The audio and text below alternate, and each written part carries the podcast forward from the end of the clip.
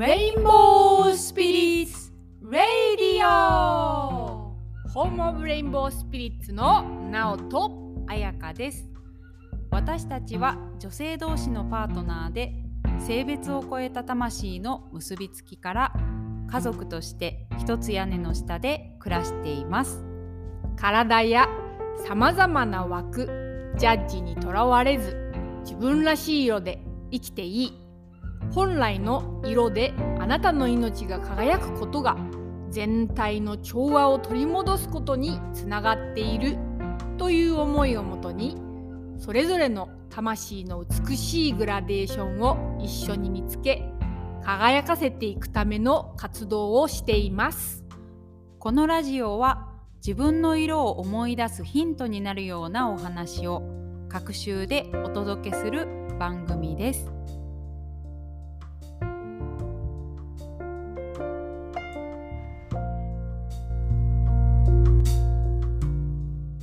今日は2022年の4月の17日に収録して配信予定でございます。はいい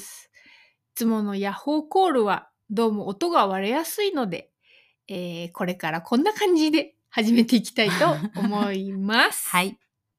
今日はどんな日を皆様お過ごしでしょうか？ね、うーんどうかしら？うちらはどう過ごしましたか？うちらはですね、さっきまであの出かけてまして、お昼からあの富士見っていう場所にオンリさんっていうあのすごい素敵なあのおにぎりランチとかがあるあと美味しいスイーツがあるカフェがあるんだけどそこにしおりっていうあの2人のユニットの演奏会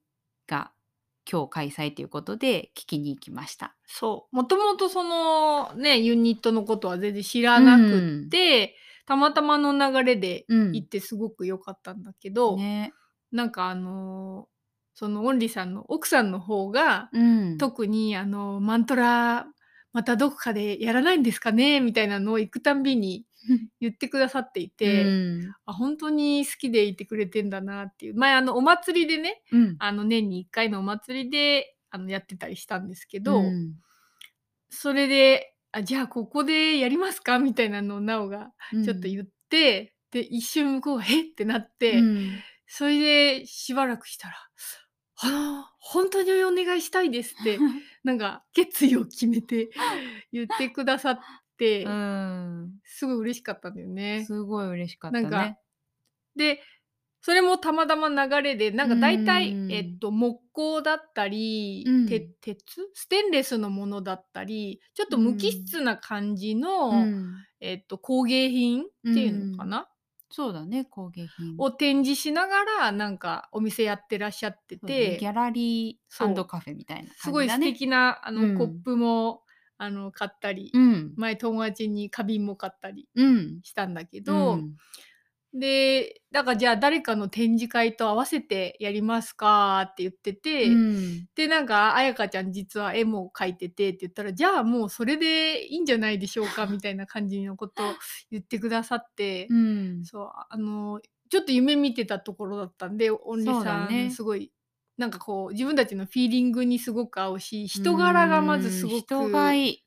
うん。いつもあったかくなるし、食べ物も美味しいしなんかほっね。といてくれるっていうかそれを楽しんでくださいっていう空間を自由に使ってくださいみたいなうん。感覚のが好きで。そうだね。そう。だからそこでね、うん。お声をかけていただけてうん。すごいワクワクして、でちょうどそのライブがあるって言ってたからどんな空間の感じでその音が聞けるのかなっていうのもあったし、あとそうちょうど店内でその時 CD を流してくださっていて、うんうんその時はバイオリンとピアノのすごい静かな、うんなんていうんだ内側から湧き出る音うんっていう感じで好きな感じだったから、アンビエント。そうじゃあ流れに乗ってぜひ聴きに行きますって言って行ってみたんだよね。行ってみた。どうでしたか？いやーなんかすごい良かった。あのーお二人がすごく本当に繊細にいろいろ感じながらこうあのー音を奏でていて当に何て言うのかな私たちにとってのこうマントラみたいな感じうでんその人たち確は楽器っていうものをこう肉体とは別でこう持って使ってるわけなんだけどなんかそれもすごい呼吸があるっていうか本当になんかその人そのものの今の音が出てるっていう感じだったしあとなんかその空間同じ空間でやっぱり音の響きを聞くっていうのがまあオンラインのこう今のコロナの感じになってからすごい減ったけどやっぱり本当にこう一緒の空間にいてこう響きを聞くっていうのは全然入ってくるもの入り方？もの音の入り方が全然違うなと思ってすごい聞いてて脳がじわじわするのを感じたりとかうん。いろいろこう体感が面白かった。うん、うん。本当に生の音を通じてその人たちの心の中にある何かしらのエネルギーが、うん。うん感じられるっていうのは、やっぱり生じゃないと。でまたその演奏家がそういうタイプのうん。なんか中の湧き出る何かを、うん。ちょうど後半が即興で、うん。私即興すごい好きなんですけど、うん。それがすごいなんか宇宙的な、うん。あのすごい好きだなって思う感じの音音楽だったっていうのもあって楽しかった。そうだね。なんか音をこう出し始めるまでのちょっとその前にこう感じてる間みたいなところの表情とかを見た時にあなんか素敵だなって思った。うん。本当に丁寧にやってるんだなっていうのとうんかすごいそういう真摯さみたいなのも伝わってきたのもすごく良かった。そう、うん。であのまあオンリさんたちの2人にもまた会ってほっこりしつつ、で自分たちがやるとしたらこういう感じにやりたいねっていうビジョンもちょっとうん描きながら、そうだね。うん、だから10月の後半にそこであの、まあ、展示会かつ、えー演奏何かしらマントラとうん何かあのギター音楽と一緒にやってほしいですって言ってくださったんでうんちょっとそれも考えつつそうだね。今いる感じのうんまだ種まき状態。そうだね。でも奥さんもあのすごいこうワクワク何作ろうかって考えてくださってたりとか、うんもうすでに。そのねまだ先だし実際にどういう形になるのか形にならないのかとかは分かんないんだけどだけどなんかもうその話ができてるだけですごい豊かっていうか、うん嬉しいよね。そう、うん。それでもう一つもまだこれも現実になるかわからないんだけど、うんうんあの私たちのホームグラウンドである勝手にホームグラウンドにしている東小金井の実家。であふるおお塩の場所で 10月の前半に、うん。あの展示会初個展ね。そっちはもう初個展はお塩でやりたいっていうのがすごく夢があって。うん。そうなんかあの昔ヨガ始める前は個展をこういろいろやったりとか出展とかもしてたんだけどもうずっとそっから 10, ん？10年以上？15年ぐらいかな？多分やってないから本当に久しぶりのうん。をその大好きなところで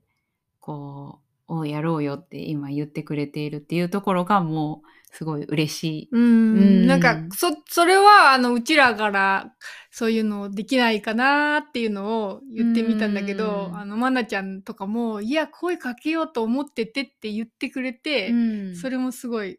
本当に思ってるのが伝わってきて、うんうんすごいもうそれはもうめっちゃ嬉しいよね。すごい嬉しいね。うん、楽しみだし、まあその本屋さんがこう併設になっているから、その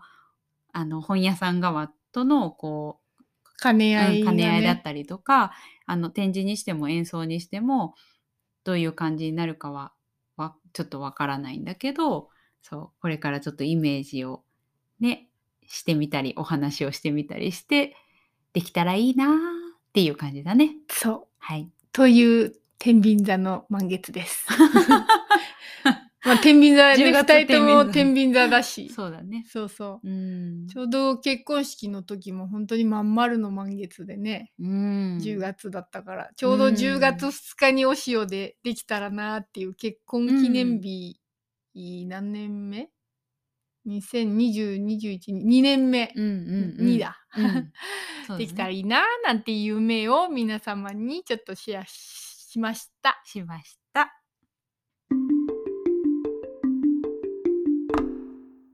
はい、それでは本日のトークテーマですけれども、えーき聞きたいという質問をいただいているので、まずお便りを読んでいきたいと思います。はい。えー、匿名の方からお便りいただきました。えー関西風味のお便りになっておりますので、私が読ませていただきます。関西代表、藪内彩香。いや、ちょっと最近関西弁が怪しくなってきたんですけども。標準化している関西人。ところどころ。はい、そうでございます。えー読みます。大切に扱われていない感覚、すごくわかります。前の夫と知り合ってから、なぜか他の人からもそういう風に扱われることが急に多くなり、あれ？私そういうことされる系の人間じゃなかったのになんでだろうと思っていました。前の夫と物理的に会わなくなった今もその感覚は続いています。不当な扱いを受けないため、やめてと意見すると、優しくない、きつい人、自分の役割をわきまえてない、樽を知れ、思いやりがない、協力しようと思わないのか、など、さらに言われる。大切に扱われてなくて当たり前のくせに何言ってんの？みたいな感じで。相手が不当な扱いをするからやめてほしいと伝えているだけなのに、はぁ？とされる。余計に戦わなければならなくなる。ラジオを聞いてて、ここから解放されるには、女性性と男性性の統合とか、自分を大切にするとか、自分を見つめるとかが必要なんだと思うけど、具体的にどうすればいいかよくわからない。けど、どうしたらいいのんってすぐ聞くのも違うのかなとか思ったり。けど、具体的にどうしたらいいの？って聞きたいです。自分を大切にしよう。自分を大切にするとは？え、どういうこと？自分を大切にするが今よくわからないのかもしれない。などといろいろ思いながら毎日通勤時にラジオを聞いています。年末から急に再生回数を増やしている45歳以上女性枠でした。素晴らしい締めが締まりが最高です。最高ですはいね。でもすごい素直に、うんあ。の書いてて、うん。もうそれだけで自分ある意味一つ自分を大切にするっていうステップになってるなっていうのがうん。読んでもらってて思ったことうん。なんかあのここが分かっていないなっていう認識がまずできているっていうことはうん。わ実はからないがわかるってすごいことだもん大きいことで、うん。質問があこれ誰かから聞いた言葉だけどさ、質問がもう明らかになって出た時点で答えは出ている。うんうん。うんでも質問が分かれば本当答えは探しやすくって、うん。しかもそれを素直に信頼できる誰かに、うん。まあ、託すっていうか、うん。投げることができるっていうのは、うん。自分とつながっている信頼があるっていうそうだね。ことだなってすごく思うので、うん。まあ、質問もらってすごく嬉しいのもあるんだけど、うんこの方自体が自分を大切にするっていうことをうん実は気づかずにやっていることがいっぱいあるのじゃないかなっていうそうだね、そうだと思のは思いました。う。うん。あとなんか最初にえっと、自分を大切に扱われていない感覚わかりますって書いてくださったのは、うん。前回のラジオで、多分彩香ちゃんが、うん。まあ、前ちょっと前うん。自分が自分を本当に尊重できてない時に、うん。外側からなんか大切にされてないような感じを受けたっていう話があったんだよね。そうそうそう。なんか大切に扱われていないと感じる待遇を受けるっていうことが、あの、なおさんと一緒になってからしばらくちょっとそういうのが続いたりとかしたんだけど、結局自分の中を見つめてみると、その周りからさ、その受けてる反応っていうか、なんていうか、待遇だったりとかっていうのは、自分が自分にやっていた態度っていうことに気づいたっていう話をもっと、まあ、ゆっくり前回はしているので 興味があったらそれを聞いてほしいんだけどそれをこう受けてのあのくださったお便りうーん。ん。で実際にまあ似たようなことが今自分の環境でも行われているから、うん。何か自分の中の統合をうんうん。したり、自分を大事にしたりっていうことをしたいんだけど、え？って考えた時にそれってなんなん？っていう「のん」っていうのが関西弁なん？そうんなどうしどうしたらいいのとあか普通に言うんだ。なんとかなんとかんって普通に結構うーん入れるね。なるほど。いやもう関西風味上手でした。当たり前やろ。というわけで今日のメイントークテーマとしたら、うんね具体的に自分を大事にするってどういうことどうするのっていう話を、うん。まあ、自分たちは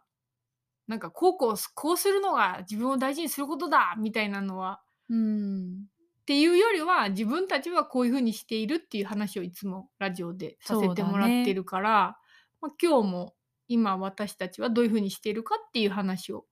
して何かのアイディアになったらなみたいなうんそうだね。感じだよね。うんう。うんんまあ、具体的にはっていうか最初に私たちがこう感じたのは、うん実はでもこの方もそれこの質問をしてるっていう時点でやってるなっていうことなんだけど、うんうん自分の内側の声をまず聞いているか聞いていないかっていうところが自分を大事にしているっていうポイントに入ってくる。うんそうだね。本当に聞きたいこと本当にやりたいこととかがまあキャッチできてるっていうのは、うんあの大事にしていることだなって。うんでもう一つのステップとしたらそれを具体的に具現化していくっていううんことだから、両方このあのお便りうん出してる時点で、あのできてるなっていう。そうだねなんかその自分を大切にするっていう風になんか言うとすごく何かこう特別な何かをするのかって思っちゃいやすいかもしれないけど結局その自分私たちが解釈しているのは自分を大切にするイコール自分の声とか自分の感覚とかに耳を傾けるっていうことがなんかイコールとしてあるなっていう感覚がやっぱすごく強いからそれができてない時にうーんと自分に結構優しくない扱いを自分でしてるなって気づくことが多い。うん。ん。とじ自分たちも常に更新中で聞けてない声があって、ん。それが体の悲鳴になったり、うん。まあ、心の悲鳴になったりして、うん。やってみて気づくっていうのの繰り返しでうん。調整しながら、もう少しさらに自分を大事にするっていうことが、まあ、できるようになっていってるっていうもう本当に同じで旅の真っ最中っていう。そうだね。なんかこう例えばさなんかその自分を大事にするって言った時に何かしら例えばヨガをするとかさなんかあのなん健康なんとか健康法をやるとかさなんかそのお料理とかもいろんななんかその食べ方とかがあってそういういろんな方法を取り入れて体にいいことやってますっていうことってあると思うんだけどなんかそれはそれですごくいいことじゃない？何かをこう自分のためにやろうとするっていうことはすごい大事なことだけどなんかそのそれがいいと言われているからその方法をやりますっていうふうにややり続けている時にどこかでなんか聞いてない声自分の中からちゃんと聞いてあげられてない声があったりとかしてなんかいいことやってると思ってるのに実は負荷かけてるみたいなこととかってやっぱなんか今まで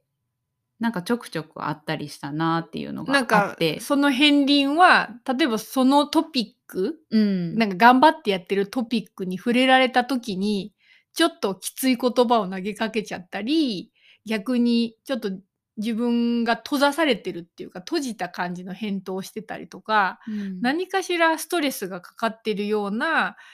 なんかやり取りになったとしたら例えば、うん。そうすると多分頑張ってすごくやってるっていうところが、うん。外側の力がよりかかっててやってるっていうことがもしかしたら一つはあるかもしれない。うん。とか例えばそのヨガとかだったとしたら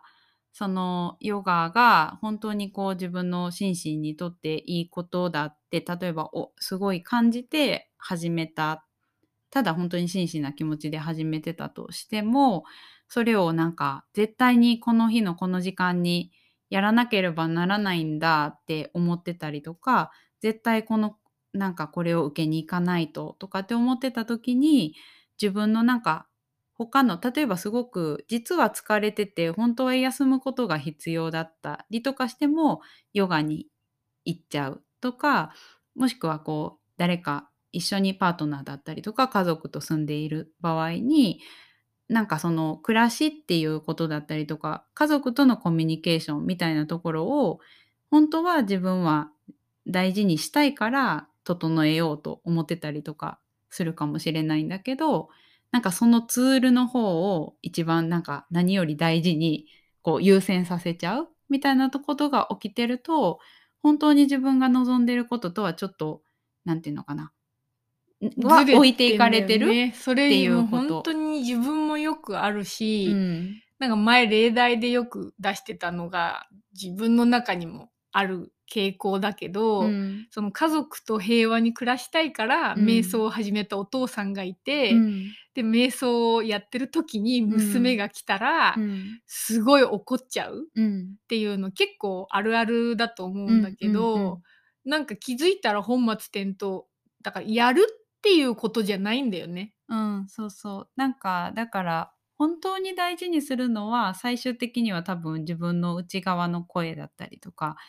あの、自分が大事にしたい人だったりとかだと思うんだけど、それよりもツール、ツールっていうところがこう、なんていうのかな。何よりもこう、大事にというか、されてる場合に、ちょっとズレっていうのが起きてきやすいのかなって、うんツール自体もすごく尊重すべきものっていうか大事なものなんだけどあの自分の声を聞くっていうところが伴ってないとすごいアンバランスになっていきやすいっうん。ていうのだからがある。ぐだからそういう意味で具体的にどうしたらいいのっていうのはいい質問なんだよね。そね。の難しいから、うん。具体的にいろいろやってる人たちがいて、うん。良さそうな気もするんだけど、うん。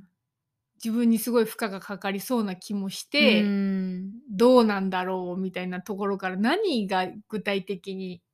今の自分に合ってるのかって見つけるのって確かに難しい。そうだうね。ん。だから私たちがやってることを話してみると、うん、最近の私たち。うん。最近の私たちはもう食についてのテーマがやってきましてもっとさらにやってきましてって感じで。うん。どうなりました？えーっとですね、私はもうこの2ヶ月ぐらい、えーっと、朝が本当に起きれなくなって、で、結構すぐ疲れるっていう状態が続いてて、ちょっとやっぱどうにかしないとな、みたいなところに行ったんだけど、あと、あの、歯茎？昔に治療した、えーっと、歯茎、歯？はの根元のところうん。に痛みがなんかずっと出てたりとかしてるっていう状態が結構続いててでなんかもう 放送が鳴り始めました。けども。6時か？はい。5時かな。5時か。うんうん、うん。はい。まあその BGM 付きでお届けします。田舎感満載で。田舎感で。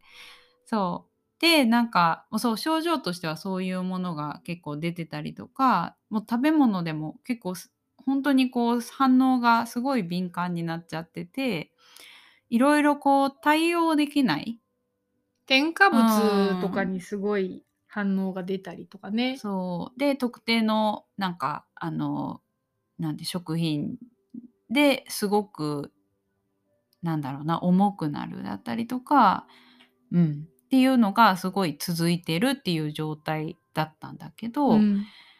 それはまあ去年も実はなっておりまして その時はあのグルテンアアレルギーなんじゃないのっていうことになってたんだけどそれも一旦なんか回復なんだろういろいろこうやると同時になんか大丈夫になってきてたりとかしたんだけどなんかそれである程度何食べてもしばらく大丈夫な感じだったからそんなに気にせず食べててですごい暴飲暴食してたとかそうも結構のすごいねまともにね食生活やってたんだよね。そうそうそう特別そんなになんかあのジャンクなものをずっと食べてるとかでもないしケーキばっかり食べてるとかでもないしっていう感じだったんだけど、まあ、小麦の率が春になって増えていてそうそうそう昼うどんパスタ、うん、で朝ちょっとパンが増え始めてたりとうか、んあとは食後にほんの少しなんだけど甘いものを取るのが2人とも好きだから、うんちょこちょこっという感じで何かしらを取るっていう習慣がまああったんだよね。そうだね。そうしたらまあ本当になんか多分それだけじゃない地球的ななんかこういろんなこともあると思うんだけど本当に朝起きれなくて最近本当に11時間12時間とか寝ないとみたいな感じになっている状態だったんです。それでまあ、夜も結構早く寝てたんだけど起きれないっていう、ね、そうそうそうそう10時までに寝てたから。そうだね。うんだやっぱこれは何かしら、あのーさっきの話に戻るけど、うん。その自分のもっと奥底の声を聞く手立てうん。ツールを借りないといけない、あのーサインが来てる。サイン、まあ、この一つ言えることはいろんなサインを見逃さないようにするっていうのがポイントで、うん。それは体が疲れ続けているっていうことが当たり前じゃないから、うんうん。仕事とかだけじゃないんだよねやっぱり、うん。それのせいにしてしまっているところがあったりするけどこの現代の暮らしだとさ、うん。でもそれ以外に実は自分で引き起こしている原因がやっぱりあるから、うん。なんか引き起こしてる原因じゃないな。何か自分に合わないことうんうんがあるんだけど認識できていないから、うん。それを認識できる手立てがないかなっていうところでたまたまメタトロン波動器波動を測るなんか機械みたいなのがあって、ロシアで開発されていて例えば戦場だったりとか宇宙飛行士さんだったりとか、うん。あのすぐそこにお医者さんがいない時にうん。波動を測れば、その時にあの例えばこの栄養素が足りていないとか、うん。あとは食べたらあまり良くないものとか、うん。あと炎症が起きているのは具体的に体のどこかっていうのがバンバーって出る機会があって、うん。でそれを持っている治療院の話をね生徒さんから聞いてたから、そ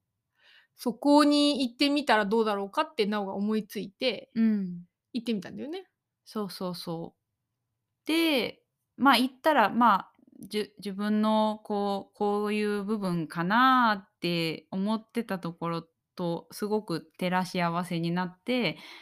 ですよねみたいな感じだったんだけど、ね、終わった後ね嬉しそうに帰ってきたけどやっぱりそれだったんだみたいな。そうそうそうそう私の場合はなんかすあのそれこそだからあの大事にできてなかったなと思ったわけですよ。あのなんだろう。聞けてたのに。そう。サインはいっぱい来ててで夢とかも見ててっていう状態でなんかあのそう来てたんだけどもうちょっとこれぐらいいっかみたいな感じでこう食べてたりとかしてた部分もあってであその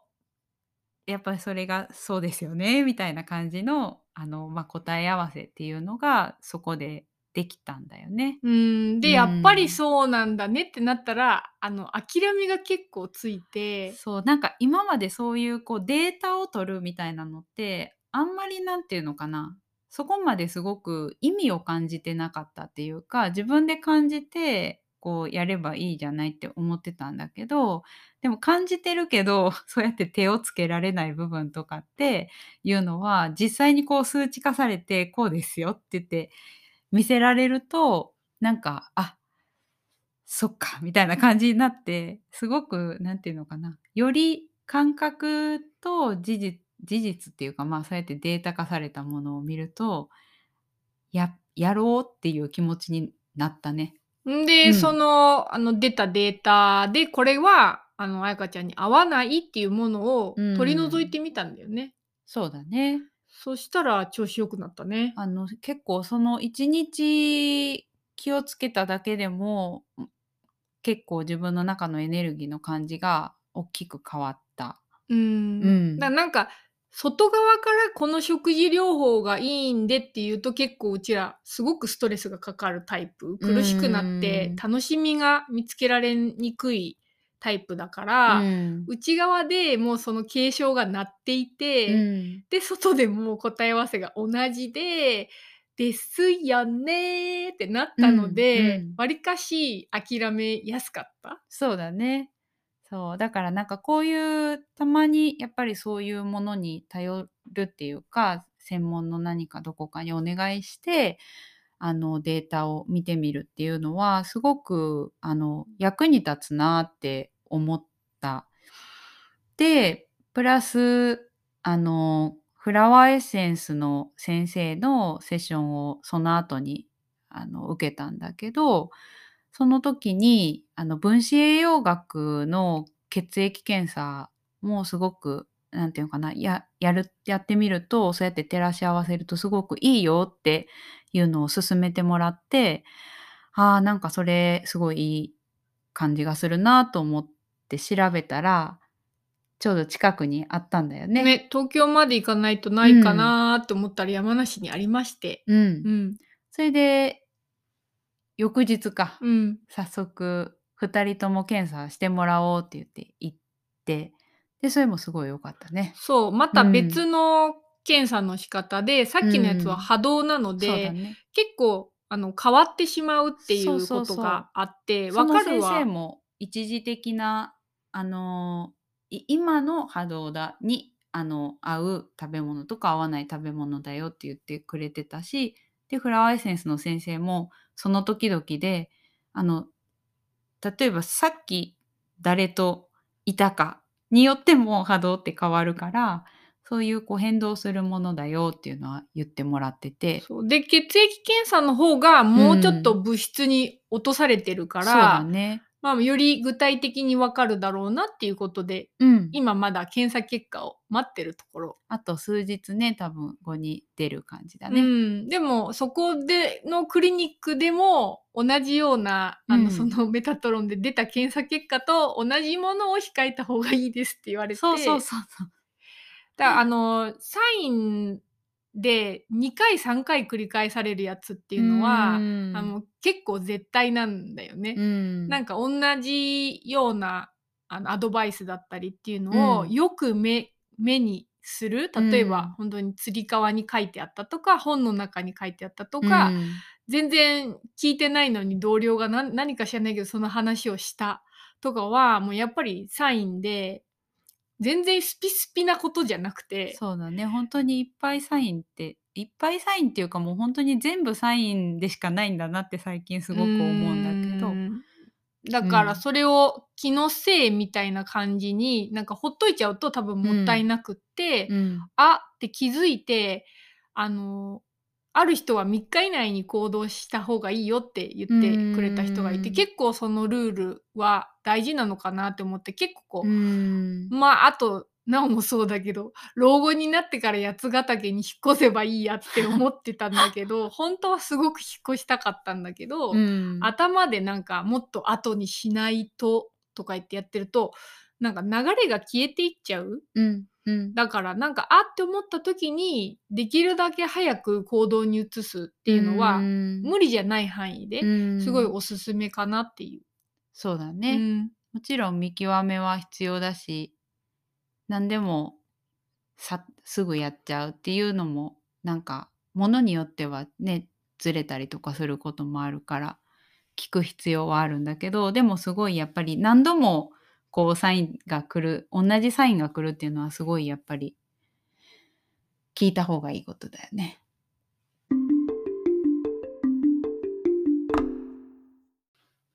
さっきのそれで冒頭の方で話してた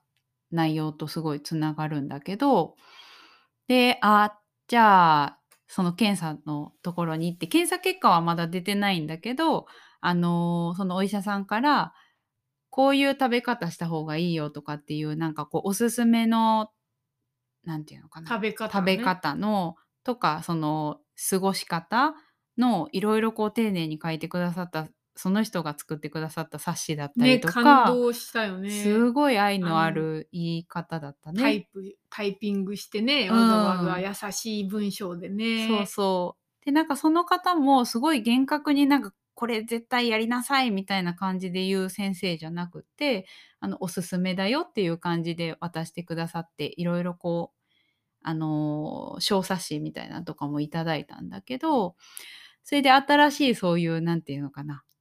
今までの食べ方とまた全然違う食べ方っ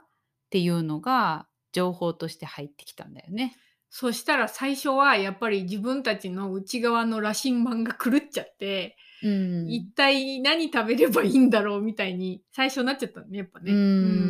ん。でなんかとりあえずその書いてある通りのやり方で家でもやってみようっていうことであのなんか結構切り替えたりとかをして試してみたんだけどえーっとそこでやっぱり改めてあ自分で実際やってみてどう感じるかっていうところをちゃんと聞く必要があるなって思った。ねオープンマインドでその新しい情報をうん。あの取り入れてみるのもすごい大事だなって思ったんだけど、実際やってみてすごく良かったことと、うん。これは合わないねっていうことがやっぱり分かってきて、うん。だから自分の内側の声でこれが本当に食べたいなって感じてるか、うん、なんか抵抗がすごい強いって思ってるのかもすごいやっぱり自分を大事にするためにより繊細に聞き分けるうん必要があるしなんかおかげでちょっともうちょっとこう聞き分けられるようになった感じがする。うんそうだね。例えばその分子栄養学とかの観点からいくとあの肉を結構食べることをおすすめされるんだけどなんか私たちは絶対肉食べないとかっていう人たちではないからじゃあそれをちょっとしっかりやってみよっかって言ってやってみたんだけどそこまでやるとちょっとなんていうのかな重く感じたんだよね。うん、なんかうん。丸ごとステーキ的なものをちょっと試すだけ試してみようって思ったけど、うんやっぱり肉自体の育てられ方とか、うん。扱い方とかそれこそその動物たちの感情とかも絶対に影響はするので、もともとそこに結構敏感に反応するタイプだったからやっぱりいいものを買ってたとしてもいいものを買って毎日そのお肉を取るっていうのもなんかナチュラルではないなってやっぱり思ったりとかあと地球全体自分たちの生活っていうのだけじゃなくて地球っていう観点からもなんかそのちょっと偏りを感じたそのもちろん別に肉は否定しないし毎日食べてる人がいても別にそれはそれでいいんだけど例えば全員の人間が その食べ方がいいよって言われてそれをやってたとしたらものすごい何て言うのかなアンバランスな世界になるなって思ったりもなんかシンプルに。そう。結局試したから分かったんだけど、うん。私たちは豆だったり、うん。ベジミートが結構好きでそうなんか代替えとしてっていうか普通に好きみたいな感じ肉より好きかもみたいになっていて 大豆ミートの唐揚げだったりとか大豆ミートの餃子とかバリバリ美味しくって、うん。体も軽いし、うん。私たちには合ってるなっていうのとあと魚介類、うんこれもどこの海でとかいろいろ影響はあるんだけどそうだね。わりかし今は取り入れやすいものだなっていうのが少しずつ分かってきてるっていう感じだね。だからそういうのが一個一個試してみて自分で答えを見つけるっていうことが一つ一つ自分を大事にするっていう行為なのかなっていうのは感じてる。人がどうとかこれがいい悪いとかじゃなくて、うんそう自だね。分の体と心が本当に健やかにうん。なっていってるなっていうものをちょっとでも選べるようになっていったらそれは知恵だから。そうだね。だからなんかこの食事法が完全に全ての人にとっていいとか悪いとかっていうのは本当にないなって思うし、ね、例えば毎日お肉食べることがすごく自分に合ってるなと思ってその人が健康になっていくっていうこともありえるだろうし本当にいろんなバランスがそれぞれあってでそれをそれぞれが聞いていくことですごいこういいバランスの地球になるっていう感じなのかなってすごい思う。うん、だからやっぱり最初の言ってたことに戻るんだけど、自分が自分の真ん中の声、まあ、うん。体の声も心の声でもいいんだけど、を聞けていれば自分を大事にできているし自分を大事にできていると周りの人が自分を大事にしていて選んでいることを否定しなくなる？うんうんそれはその人に合ってるんだなっていう観点で見れるから概念で見てると、うんなんかあの人あれ食べてんの？とあれ違かうのにみたいなね。こういう行為違うんじゃないの？っていうジャッジメントで結局苦しいんだよね。うーんだから自分を大事にできていないと他人のこともなんか大事にできないっていうか。そうだね。だからそうだね本当にこうまあ自分を大切にするとはって大切にするってどういうことってなんかこう愛するってどうしたらいいのっていうのとかなんかそういうこうテーマと似てるなって思うの。大事なテーマ。そうそう。だからなんか具体的にこうこうこういう風な方法でこれをすることが愛することですとかっていうのがないじゃない？そういう感じで大切にするっていうこともこうこうこれをすることですよっては言えないんだけどでもなんか愛することもそうだけど本当に自分のハートとつながっているかどうかっていうのがやっぱりすごく大事になるわけで日々の中でじゃあできることって言ったら人それぞれでしかないんだけどだけど、まあ、さっき奈緒さんが言ってたみたいにちょっとでも聞く？なんかこの全部が今なんか大切にしきれなかったとしてもとか拾いきれなかったとしても例えばなんだろう。なんだろうな。食べ物まあそれこそ食べ物でもいいんだけど自分が今なんか本当に何が食べたいとかなんか食べた後すごいそれが心地いいのかちょっと重く感じているのかとかなんかお風呂の温度がどれぐらいの温度だと自分がすごくリラックスできるとか気持ちがいいのかとかなんだろうなんか本当にこうささやかなこと日々の中のささやかなことにおいてちょっとでもいいからその自分のこれがいいっていうのになんか従ってあげる声を聞いてあげる。そう多分それが難しいっていう話だと思うんだけど、うん疲れていて心も体も例えばね、うん。自分もそういう時ぐるぐるぐるぐるぐるってなるから、うん。何がいいか聞き取れないっていう状態が起きると思うんだけど、うん。その時におすすめなのはあの私たちがやったことだけど、うん。何か信頼できるピンとくる人のところに、あの分かりませんって言って検査してもらったりお話を聞いてもらったりカウンセリングを受けたりとか、うちらもやってるけどいろんな人がセッションやってたりするけど、うん。人の方がその人のことを見れるっていうのは結構あってうん。ただその人の主観ももちろん入ってくるところはあるから、そこは自分のセンサーを使ってこの人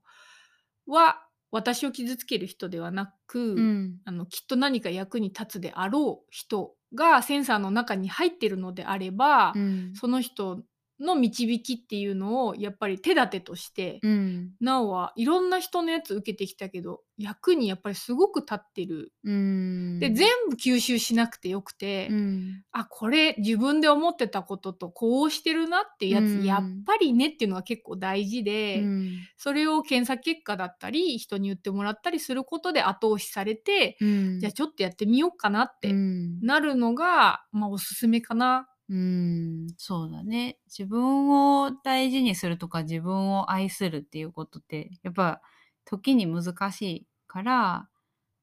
それをやれ自分でやれない時にそれを、えっとやってもらえる人にお願いするとか委ねるっていうのはすごく本当に大事なこう一つの選択肢だと思うーう。んんでなんか私たちもうさっきあの話してたんだけどこれをやった方やったら生活が豊かになるよねっていうことが例えばあってそれは今私たちだったら庭にまあ畑を作ろうとしてるんだけど今植えてたりすると下が砂利が多かったりとかして、うんそんなに育ちが良くなくて、まあ、木の箱を作って土をその中に入れてっていうことを、まあ、ずっとやりたいねとは言ってたんだけど、うん。まあ、時間もかかるし、やっぱり仕事があったりするから後回しにしてきたんだけど、うん。ずっと自分の中で声が言ってるんだよね。これやった方がいいよって。うん。でやっぱりその声を、まあ、ここが力の使いどころだと思うんだけど、うん。うん、勇気を出して飛び込むっていうかうん。決意する、うん。それはお金っていう投資もそうだし時間っていう投資をそこに費やして、うん。一旦もしかしたら仕事の量とかも減るのかもしれないんだけど、うん。なんかそこを信じてみるっていうのはすごい大事だなっていうのがあって、そこにかけてみるっていうのはなんか自分を信じることにうんなるし、深いところで自分が豊かになった先に大丈夫があるってうんいうのをなんか感じてるからやってみるしかないんだよねなんか。うん、そうだね。だからやってみるっていうところにこうちょっとでもギアが入れれそうな状態であればもうそれは絶対ややったらいいと思うしなんかやってどうなるかっていうのは実際には分かんないんだけどでも必ず結果が見えるからなんかそのそれがすごい大事なことだなと思ってそのいい結果が得られるかどうか分からないからやめておくっていう選択をしてるんであればどっちの結果が出たとしても絶対にじゃあ次よりいい方を選ぶための軸軸っていうかな何ていうのかな物差しがよりはっきりするっていうことだからやってみるっていう選択はすごくどっちの結果が来たとしても豊かにしかならないことだなっていうのはすごく思うね。うーんなんか私はすごい自分のことを責める癖うんがあるし結構心配性なので、うん新しいことをやったり買ったりする後に必ずなんかダメ出しとかが入ったりするからこそ、新しいことをなんか選ばない時も結構あったりするんだけど、うん。でも最近本当にすごく感じてるのはやってみないとわからないことが分かったら、うん。そのやってみた結果が100%自分の望んだものじゃなかったにしろ、すっごいプラスだなって思えるようになってきた。うんそうだね。だからなんかこうなんていうのかな自分を大事にするために声を聞くっていうのはなんかなんていうのかなこういいことだけ聞いていくことじゃないっていうか、うんただ本当にこう自分がそこまでこう動くっていうパワーが出ない時にあ今はそのパワーが出ないわっていう事事実をちゃんと聞くだったりとかっていうことこの匿名の方のお便りで言うと、まあ、具体的にどうしたらいいのかわかんないなっていうこという認識を本当に何て言うのかなただ重ねていく。そのことに気づくっていうことを重ねていくだけで次の扉が開くっていうか本当に大事により具体的にこうやっていくための扉が開くっていうのをすごい感じるからよくわからないっていう現状自体はすごくもどかしかったりとか気持ちの良くないことっていうか大事にできてないことがイコールみたいになってたりするんだけどよくわからないっていうふうに感じてあげられてるっていうすごくいい状態がそこにあるっていうか。うーん本当何でもそうだけど、うん。究極自分にどれだけ素直になれるかっていうことがうん。全部扉になっていく。うん。で面白いことに次の段階に行かなきゃいけない時には、うん。もっと純度の高いっていうかもっと静かな内側の自分の声に素直になんなきゃいけない時が来るんだけど、うんそれまでそれまでっていうか今聞ける範囲でこれが多分自分のうん。欲求本当はこっちがいいんだろうなっていうのが何か見えてたらもうとにかくそれを取り入れてみるっていううん。ことの繰り返しで、まあ、人生が見せてくれるっていうか、うん。聞けてるとと平和になったり、うん。ちょっと軽やかになったりちょっと幸せだったりっていうサインが絶対あって、うん。聞けてなくて欲の声だとちょっと重くなってちょっと罪悪感とかが出て、うん。なおだったら意地悪とかネガティブになりやすいうん。っていうサインを見逃さないっていう。うん。そうだね。そうなんかあ何言おうとしたか忘れた。うん、忘れちゃった っていうのも大事かなっていう。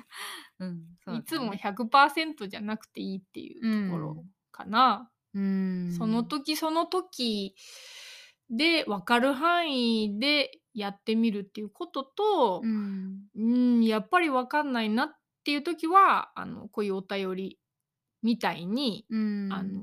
この人かなって思う人のところにやっぱり行って、うんその人の意見を聞いてみるっていうのはすごい素直なことかなって。でその後全部受け入れるんじゃなくて自分と会話して、ここはなんかそうだけどここはなんか違うよねみたいな。うんうんそうだね。そうそうそうだと思う。とにかくもう聞けるようになるには聞こうとするっていうことを重ねていく以外にないなって思った。うん近道はあんまりない。そう、ね地道に本当になんかえこんなことこんな声をちょっと聞くだけで何になんのっていうようなことを聞いていくだけでそれがものすごいパワーになるから小さいと思えることの大きさに気づくことっていうのはすごいやっぱ大事だなって思うし、なんかあのうちのトイレにあのなおさんが昔から貼ってるあのうんネイティブアメリカンのお祈り？のお祈りがあるんだけどそこにこう本当に葉っぱ一枚一枚の裏に隠されたあの真実っていうかを私がちゃんと聞き取ることができますようにっていうようなことが書かれてるんだけどなんかその意味が最近すごく深く自分の中でこう感じられてるというかなんかそうだなってなんかすごく実感が高まっていってあて。ーそれはわかるかも。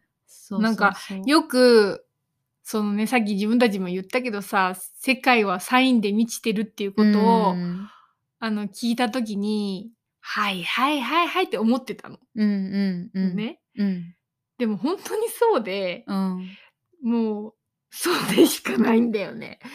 もうなんかうう周りに見えてるものとか自分の感情も含めてうん。映し出されたものがそのものだから、うん。本当に見たり聞いたりしてればうん。内側が絶対映ってるわけ。うん。だけど素直になれないっていうか聞き取れないっていうか見過ごしちゃう。当たり前にしちゃってる。うんそこの鮮度を純度っていうの？うん。をなんか洗練させていくなんかまあそうそう聞こうとしてみる？うん。そうかなっ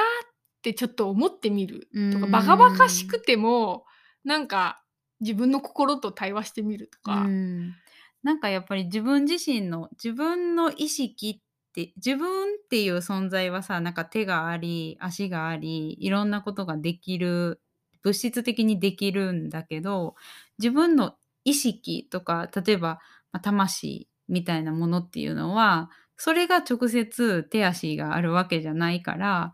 なんかほんとにこういろんなこう外側の道具を使って言葉をくれるっていうか、それを通して言葉をくれるっていうのをなんかすごい最近思う。うー。うんん。だから鳥を使ってみたりとうか、ーなんかん。風を使ってみたうりとか。なんかそういう感じで、うこう自ん。分の意識っていうところはほんとになんか、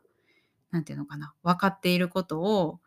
この表面的ななんか私たちにすごい伝わるように、そうやってサインをすごいくうれてる。なんか鳥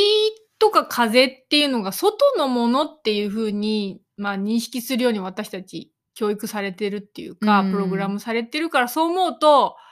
え、宗教的だなとか、スピリチュアルだなとか、なんか怖いとか、おバカ？とかなうんか、ん。なんかそういう風に見てた自分もすごくいるし、まだいると思う、自分のう中に。でも最。近、もっと自分と繋がったら、それに疑いがなくなったっていうか、それでうしかないっ。ていうことがだんだん分かってきたっていう感じん。がするから、ぱりなんかこう、そんな気がするっていうやつうん。を楽しくガイダンスとして受け入れてみる。そうだうね。なんかん。面白がってやってみるのはすごいいいなって思う。これはこういうきっと言葉をくれてるんだなとか、こういう意味じゃなんじゃないかなとかっていうのを自分なりに読み解いてみるっていうのは、あながち間違ってない、結構ほんとに感覚的に何かちゃんとキャッチできるものがあると、最近はすごく改めて感じてる。うーん。うん。あと何でもなんかできそうな範囲でやっぱりやってみうて、ーん。絶対なんか返ってくるからなんかこのラジオもさっき話してたんだけど、やうりながん。ら、ああとか自分のことね、色々思わせてもらってるのうんが、うん。すごいやっぱり大事な一番大事なところかなって思って、うん。少しでも気づけたらいいよねっていう。そうだね。うん。ほんとになんか、その選んでる瞬間が、あの、真摯であれば、なんかすごくいいんじゃないかなって思う。間違うの怖いんだけうど。そうそう。だけどなんか精一杯や精一杯選んだことがこれだったんだよなっていう、そうそうそう、それをちゃんとなんか自分で理解してあげることっうていうか、そこ。のやろうちゃんと一生懸命やろうとしたんだっていうことを、ちゃんと自分がきそれこそ聞いてあげるっていうことがすごい大事なことだうなと思うね。ん。自分にチャンスを与え続けうんて、うん。学べてたら、ほんとに全部意味があうんるうん。から、ほんとにそれの繰り返しで死ぬまで多分続くうんだと思う。完。璧にはならないから、学び続ん。けるんだなって思って、そしたら失敗つし続けるんだなってことだからうん。その中でちょっとずつ自分に優しくなれてるこうとが選べん。てるなって気づけることも大事じゃないかなって。うそうだね。ん、ちょっと振り返ってみて、うちょっと前の。自分だったら、ここはなんか、えいやってやってたけど、うんうん。ここは結構なんか優しくできてるかなって認う識するのも、すごいうん。大事な練習うだと思う。ん。特にこのお便りくださった方みたいに、ほんとにこう、すごくこう、よくきっとラジオを自分なりにすごいこう、何て言うのかな、解釈して、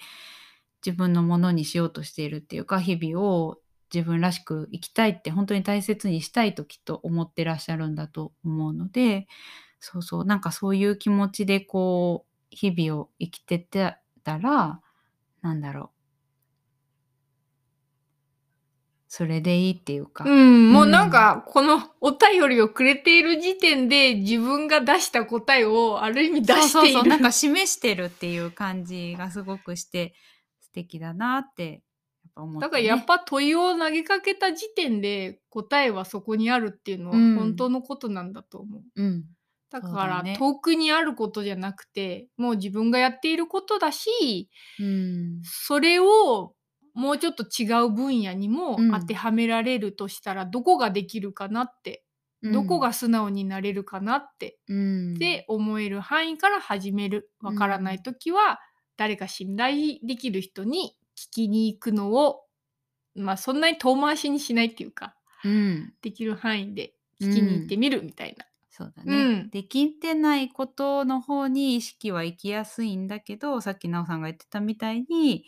本当にできてることもうすでにできてることっていうのを振り返る時間をこう例えば1週間に1回でも持つとかなんかそういうことはすごくそれもまた力になってくれると思いました。うわー、すごい、あのー素敵な質問。うんていうか素直な質問。うんそこに真摯さを感じたから素敵な質問って言ったんですけど、うんありがとうございまありした。がとうございました。それでは私たちの活動のちょっとお知らせもさせてください。うんえっ、と前回のラジオでですね5うん月21日にマントラの1日講座をやりますっていうお知らせをしてみたんですけど、うん。告知してそれこそやってみて 分かったことがあって、うん。もっと今の私たちらしい形がうん。やりたいことだなっていうのが明確になったので、うん。うんと、5月21日にやろうとしていた内容をさらにバージョンアップさせそうだね。て、バージョンアップって感じだね。はい、練り直しました。うんで、それを6月の21日の、これは火曜日の平日開催なんですが、まさにザ・夏至の日に、ザ・ゲシ。その太陽のガイアトリーを呼び込んで、自らの、自らがもう光となっていくっていうのが大事だと思うので、うん。最近私朝いつもやってるんですけど、うん。やっぱりいろんなことを考えたり人とやり取りとかすると光ってあの特に体疲れたりとか、うん。食べ物もそうだけど合わなかったりとかすると、光が少なくなるなって思う、うん。だからスペースをもちろん運動とかでうん。作るのも大事なんだけど、その後にあの意識の中でエネルギーとしてあの光をいただくちゃんと感じると、本当に満ちてくる。でエネルギー体がしっかり満ちてくるっていうのがあるので、うん。まあまさに夏至のエネルギー的にも満ちてる。日に、え今度はですねスパワットという私たちがすごく大好きで尊敬もしている友達があのー何やってる？ともこちゃん。サロン。本当に、えっと、子宮子宮ケアをあの中心とした、まあ、施術をされてるスタジオあスタジオっていうかサロンか。ああやかちゃんも、えっと何トレーニング年か前にね受け講座を受けてあの一応取りました。こっちに来てから全然できてないんだけど、そう、うん。だ。でケアも本当に人も柄も素晴らしい。うん、本当にすごく体的なこともすごくあのもちろん理解が深いしでプラスそのエネルギー的なところもあのすごく感じられる方なのですごくいいね。なんか子宮ケアしたいなって思うあの関関東の方東京近郊の方ぜひ本当におすすめうん。です、それこそ本当信頼できる、うん。全部をいろいろ相談してもうん。あの本当に安心できる人なので、おすすめ、ね。心からおすすめできます。うん。でそこでやらせていただきたいなと思ったのはそこうん。がそのやっぱりセラピーを特化してずっとやっている場所なので、うん。あのやりたいなって思ったことがマントラをただ学ぶ習得するっていうだけじゃなくてもっとやっぱり内側のインナーワークをしていって、うん。本当にマントラとのつながりをエネルギー的に自分たちで実感するうん。内容までここの講座でやりたくって、うん。でそれを自分のヒーリングっていうか自分を癒すとか、自分を光で満たすっていうことも含めてやっていきたいので、うん。その場所の磁場っていうか。そうだね、うん。まず自分をこう整えるっていうところを自分に対してその優しくするだったりとかそういうエネルギーからそのなんていうのかな。唱えていく？うんうんうん。祈っていく？うんうん、どこかに向けて祈るとかもすごい今ね戦争があったりとかいろんなこうことが起きている中で誰かに向かってとかどこかに向かって祈るっていうことをやりたい人すごいこうそういう気持ちが出てる人も多いと思うしなんかこういう時期に自分の内側に何て言うのかなもっと本当に光を宿すっていうかお思い出すっていうのがすごくなんかす助けになるなと思った。あの、うん前回5月にやろうとしていたのと何が違うのっていうのは、うんえっと、私たちがそれである意味悩んできたっていうか、マントラを学んでそれでっていうところがあって、音は唱えられるようになるんだけど、本当に祈ってる感じがしないっていうのは、なおの中でずっとあって、どうしたらこのツールを使って本当に祈れるんだろうっていうのをずーっと見てきていて、で、うんと、祈るたと対象、例えば今回だったら太陽なんだけど、それが自分の中でどういう存在なのかを明らかにしないと、本当に心をつなげて祈るっていうのが難しいっていうことがあるので、そうだね。そのワークをやっぱアートセラピーを使ったりとかして見ていくことをやりたい。うん、アートセラピーはすごくいいね。なんかその結局まあ太陽だったらさ太陽でみんなの中にその太陽っていうのはある要素みんなの中に光があるんだけどじゃあその自分の中の自分の太陽っていうのがなんかどういうものなのかなっていうのを感じてみるととか書き出してみると結構なんか全然違う印象のものが出てきたりとかする。だからなんかまずその自分の中のその太陽のイメージだったりとか自分自身っていうのがどういう太陽なのかとかっていうのをこのアートセラピーでこう感じて実際にこう見える形として捉えていくことでもっとその 太陽のマントラっていうのがすごく祈りやすいもの心をつなげやすいものになって祈れる唱えられると思うからすごくいいね。そう、だからツールを渡すだけじゃなくて、うんそのツールと自分をつなげるやり方うん、もそのやっぱりワークの中に私たちは入れたいなっていうのに気づいたのでうん、ちょっとバージョンアップさせたので、うん、基本は変わらなくて、うん。基礎だったり50音だったりっていう、マントラを唱えるために必要な要素はやりつつも、うん。そこから先そのいただいた大事な音うん。をお自分のためにもしくは世界のために使っていく。って実感できるやり方っうん。ていうのをちゃんと見ていくためのワークうん。を取り入れて、まあ、6月21日は聖なる太陽の光をん？聖なる太陽の光を心に灯すマントラレクチャーセレモニーという形で、11時から4時まで1時間の昼休憩を挟みながら、うん。えースパワットの方でやっていくのとついになりましてはい、はい。ついがですねえっ、と月のマントラをあのやりたいと思うんだけどもえっ、とそれが秋分ですね。9月23日今度はそっちは祝日で同じ時間帯でえっ、と11時から4時。そうだね、うん。11時から4時で聖なる月の光を心に灯す。だからもしタイミングがあって両日出れますっていうんだとすごく対比になるから、ん。マントラが一体何をもたらすのかっていうのを対比があるとやっぱ人間っていうのは分かりやすいので、うん。あの出れたらすごくいいし一つずつだけでも、あのどっちかが例えば好きだったとか、ね。どっちかに惹かれるとか、うん。あのすごく音として私たちがすごい好きな音をお伝えできると思うので、そうだね。まあ祝日しか出れないとか平日しか出れないっていう方もいらっしゃると思うのでどちらかだけでもね。というわけで、うんちょっと練り直してバージョンアップして私たちらしいなんかギフトっていうかなんだろうん。まあでも5月のも別にただ音を伝えますっていうのではなかったんだけど、うんもっともう少しこうぼんぼんやりしていたそうねというかなもうちょっ2と人の力を合わせてうんっていうところが、あまり認識できてなかったところがあったので、うん。この2人ならではのやりたいことっていうのをもう一度うん。あの見つけたのでうん。こちらの方でやっていこうと思いますので、はい。えっと、詳細の方はもう少しウェブサイトを作るのに時間がかかるのでお待ちください。簡単なお知らせは、えっと、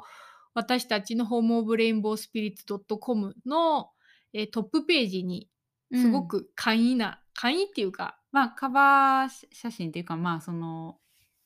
えっと、うん、あの日時がね。日時だけが載ってるっていう感じなので、まあ、イメージはでもつかめるかなと思うので、うんもし気になったら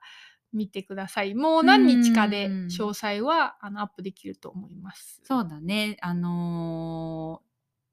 興味のある方はぜひ ぜひ開けといてほしいしあとなんか今ちょっとプラスで思ったのはあの月のあじゃあ太太陽のやつ出たいなって思った時に私はなんか朝あの実際になんか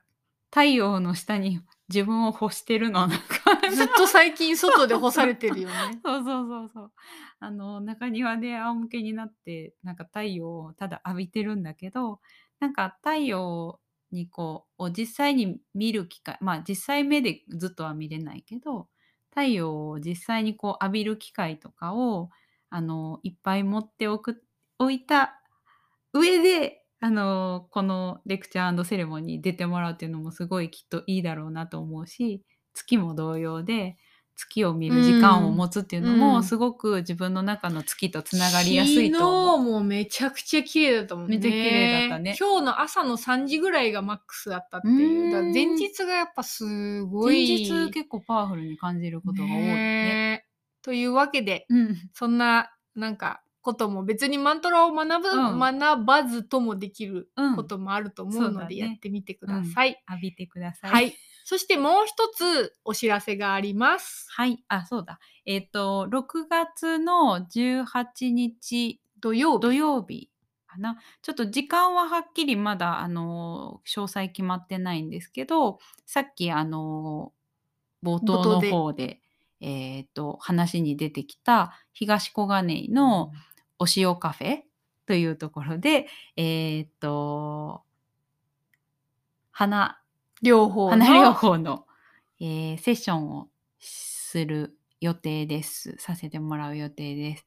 で、えっと、多分、えーできたらいいなと思っているのは、午前中のところで、えっと、簡単なワークショップ、いろんな花をこう試してみれたりとか、めっちゃ楽しいんですよ、これが皆さん。うん、ちょっとイメージしてるのはそれぞれこう好きなカーあの花のカードをとと直感で取ってもらってでそれぞれが選んだやつをみんなでちょっと飲んでみる。だったりとかあとなんこういうなんかこう波動療法っていう風なあの表現もされたりするんだけどなんか私は昔そういうのはちょっとピンとこなかったしうさんくさく感じているタイプだったけど本当は好きなのにそういうのにブロックが多あった。分だからこそだね。そうそうそうそうだけど波動っていうのが実際にどういうふうにこうなんていうのかな作用するのかとかえー、とどういうものなのかっていうのについてもちょっとお話とかをできたらいいなっていうのをちょっとイメージしたりしています。とあとはその個人で受けられる個人セッション枠っていうのをいくつかあの午後に設けたいなっていうのを今のところ考えているので、えっと、いつもオンラインで受けられている方で、えっと、対面でやりたいなっていう方ももちろんだし初めてなんだけどすごく興味があるっていう方もあのぜひこの機会にあのお話できたら、うん。実際会ってたあの遊んでみるっていう感じだよね、うん。ワークショップはね。そうだね遊んでみるって感じだしなんかどういうことなの？そのなんなんかエッセンス飲むだけで何ん何なの？みたいなところがちょっとでもあそういうことなんだっていうのがなんだろうちょっと理解があのしやすくなるというか受け入れやすくなるものになったらいいなっていうのを感じてて結構花療法と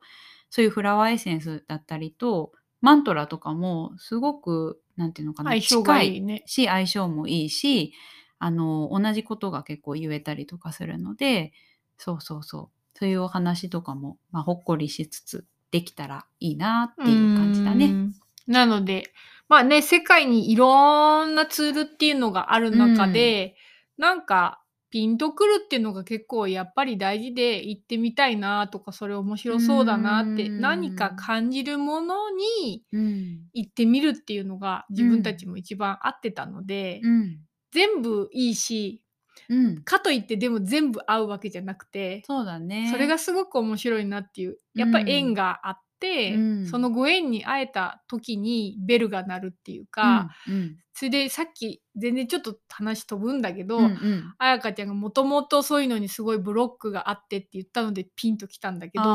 のブロックって本当に本物の人とか本物のツールに合うためにしっかり閉まってる扉だなっていうのも思って。だから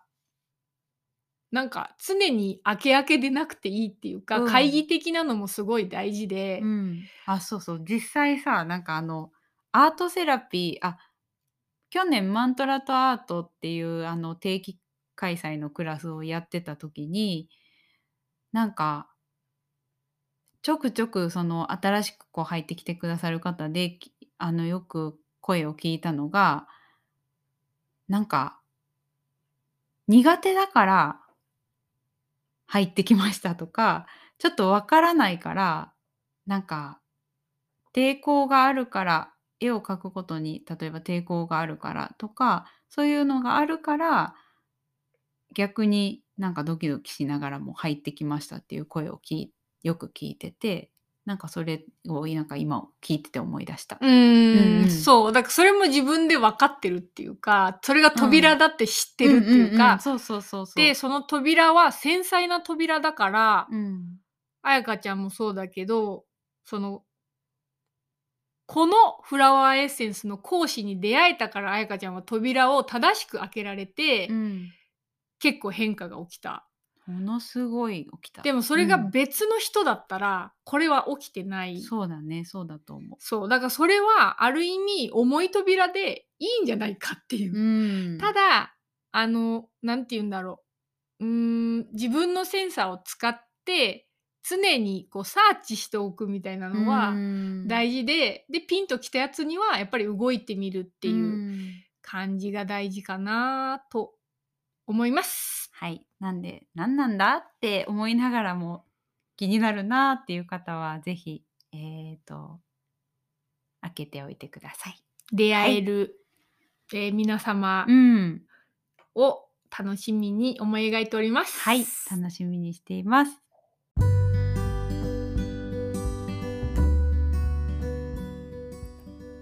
今日もご視聴ありがとうございました。このラジオではみんなからのご感想やご質問も募集しています。お便りフォームへのリンクは、ホームオブレインボースピリッツウェブサイトのトップページ、または Spotify の説明欄にありますので、ぜひみんなの声を聞かせていただけると嬉しいです。次回は5月1日の配信予定です。またこの場を通してみんなと交流できることをとっても楽しみにしています。じゃあね